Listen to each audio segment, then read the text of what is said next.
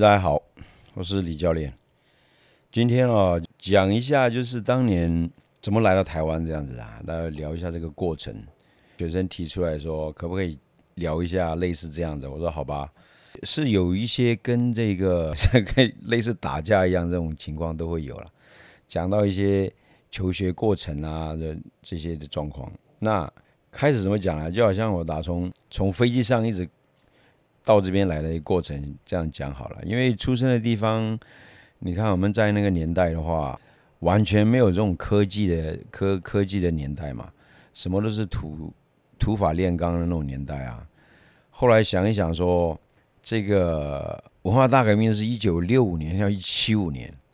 所以那时候我也讲过，说我们出生的时候，自从有记忆以来啦，都好像是就有那种战争的那种枪声、炮声这种状况，常常在一般来讲，战争都在冬天比较多啦，因为在东南亚这边，因为自从端午节过后，你可能到十月哦，这个时候的话，呃，到九月左右都是雨水很多。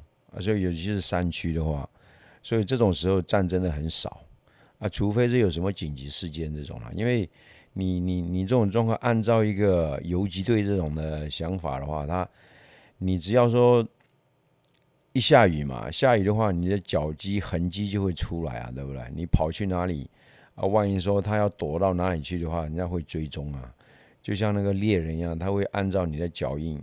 顺着脚印去追踪，凌晨那个两三点吧，很冷的时候，妈妈马上就啊叫 哥兄弟几个起来，披上那个毯子，跑到那个壕沟里面去，啊，甚至那个壕沟里面哦，就有人全家都可以在下面睡的，因为战争它它不是打个一两下而已，至少在两三个小时左右了，有时候是他们来来打打了。打那个云云区的时候，要把他们的自己同志啊，要把他救走啊，类似这样子的都有。有时候那个壕沟里面，全家都可以睡在里面，等到说没有没有枪声了，就起来这样。而且我们也看过说被叛军啊被打死啊那种状况啊，都以前小时候是大概这种背景，自己懵懵懂懂的，说想看电影啊，还。还从边界跑进去，去结果没有没有饭吃，身上一毛钱都没有啊！啊，就睡在那个榕树下，用茅草搭的那种。他们因为他们是呃，百姨是他会过节嘛，过节的时候都会在寺庙的旁边啊，用茅草搭起来啊，就在他们也不是当地人，别的地方来聚集过来这边来来过节这样子的，我们就睡在旁边。还被那个阿贝，百姨的那阿贝，奇怪，他的头那边怎么有叽叽喳喳的声音？他以为小野猫还是怎样，小狗狗什么的。后来用手电筒一照，哇，发现三个小男生在那边干什么？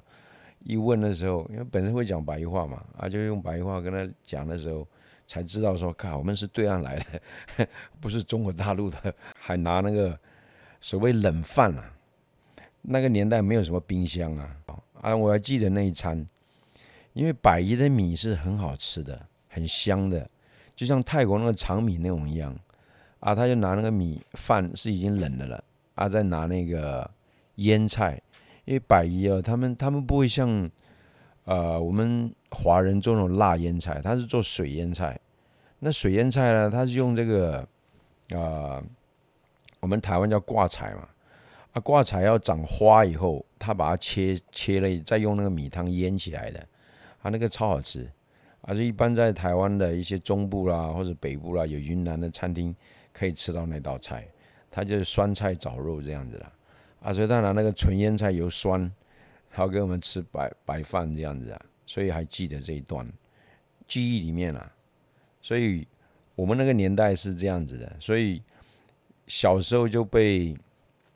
就被这个百姨欺负啊，所谓在台湾叫霸凌啊，啊就被欺压。我们读书的时候啊，就去上课，就被那个比我们年纪大一点的学长那种，啊丢你的书啦，又踢你书包啦，然后他身身体是有时候偶尔给你一个一巴掌什么的，他并不像那种像台湾啊什么联合起来十几个打你，他一个人来而已，啊就这样欺负你啊。啊像那种状况的时候，我还记得那时候我就跟我哥讲，讲了以后，下一次他一碰到他，妈的直接跟他呛说，你现在碰我弟看看，就好像台语讲，连白饭让你吃不完兜着走这样，因为我哥练那个。功夫啦，那时候啊，我自己是瘦巴巴的，什么都靠我哥这样子。就是说这一段也是因为有这种被欺负过啊，一直就像想要学这种功夫的，那个时候就心里面就就觉得自己要强了。在我们现在教拳的时候，也有人呐，也被打了以后他来啊，有这种故事啦。他自己很壮，他的车子我记得被两个小。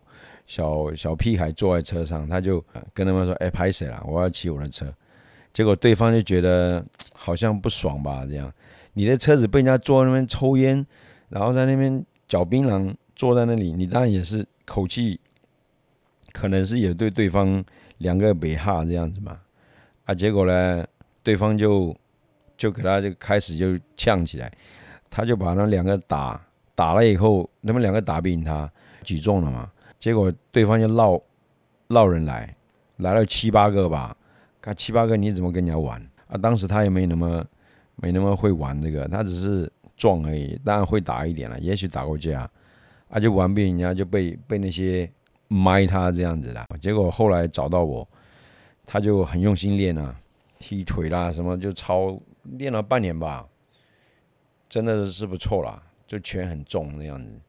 结果有一次，他在冈山那边吃羊肉的时候，跟他弟弟，有人就就就跟别一桌吵架，啊，自己觉得说，看我在那边吃个羊肉而已，你你这样声音那么大声，他就讲说，哎，你两个底下你要不要那讲啊？大意不啥好啊？意是讲你看细声还好不？这样子啊？他就是跟隔壁桌讲嘛，啊，结果。那个吵架人就过来，因为听说他是搬运工那种很壮的，说哪位你不要闹，然后这样，我说跨比的跨你不要闹啊这样子。他说老婆你不怕我？那个对方就先先打他了。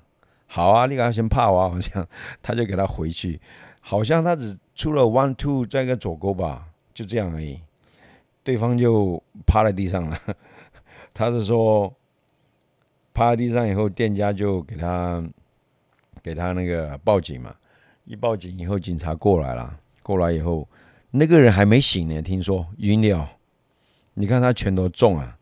后来翻过来，又送到医院以后，才知道说缝了三十八针还是怎样，可能是在因为细部的在嘴巴里面啊，包括牙齿啊什么的，全部缝，他是缝了三十八针，可能比较细腻吧。我记得是这样子啊，数字上。他说上牙下牙。两边就上一排掉了两根，下一排也掉了两根吧。他给他拳下去以后，你想想看，那力量多强！再勾一下，是不是？他就趴在地上。因为你你一般来讲的话，被打到以后晕掉了吧？他自由落体的，然后就撞到地，再撞一下，那会更晕掉。所以有时候我们有练拳的人哦，你要出拳都要看看一下，注意一下，因为很多就是。不小心，万一打到后脑啊，是不是？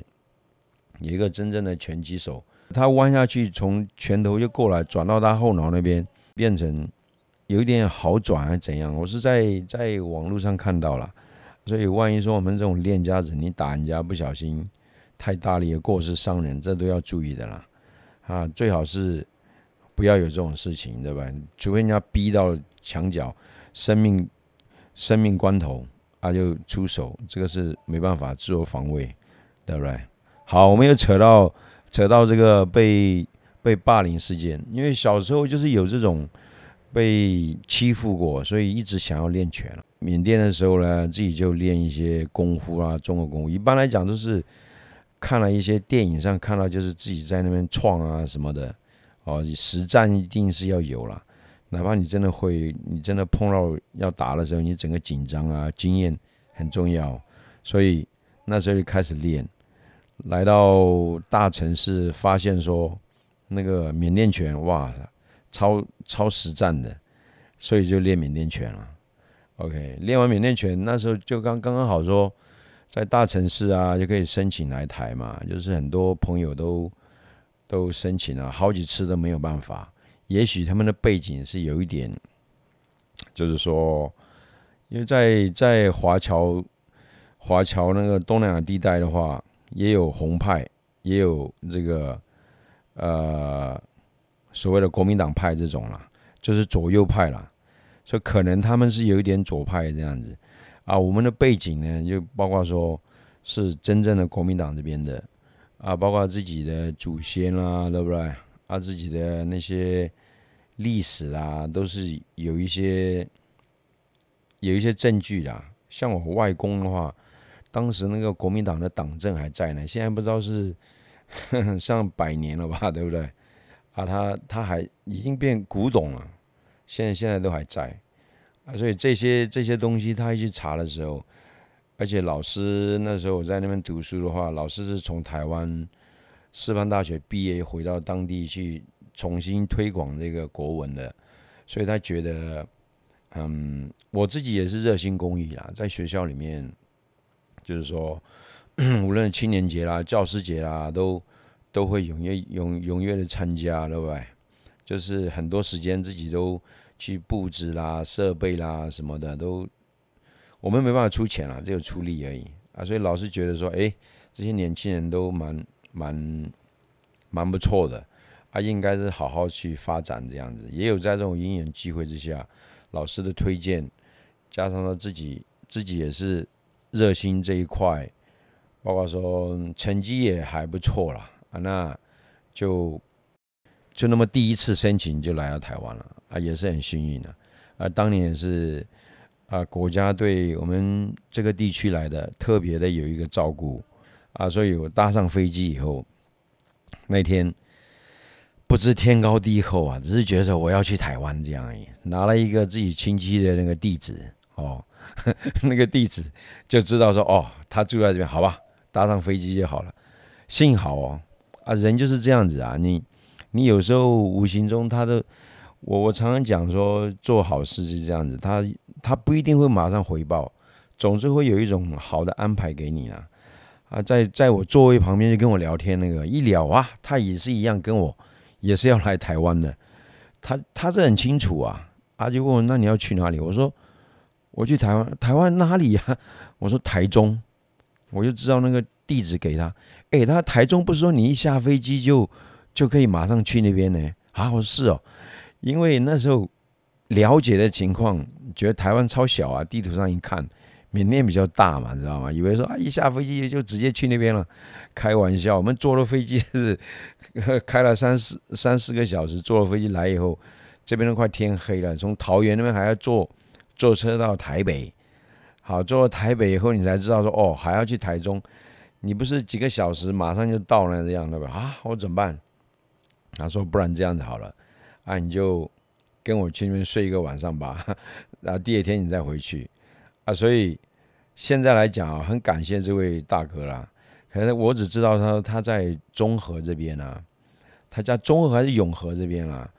你看目前来讲，有时候很想感谢他，也不知道怎么去找他，也没有留下什么姓名，因为当年来讲自己也是那种不知天高地厚的人。”然后一些做事啊经验什么都没有啊，所以你这样要感谢也没办法感谢。我是讲说，像这种状况，人家帮过我们的啊，我只有只有说有人需要的时候，我就用这种方式去帮忙人家。我觉得这种正能量是很好的。我们也常看到脸书上啊，哪里这个啊，有很多是那种频道里面啊，都是人家讲这种做好事的事情啊，都会去看。所以我想说。类似这种状况，人家帮过我，我记在心里面。哪一天我有能力的时候，就去帮人家，我觉得是相当好的。呃，这种正能量是很棒的。讲这个哦，因为比较长了，今天我们就讲到这边，然后下一集，我们分段有其他故事再来聊好了。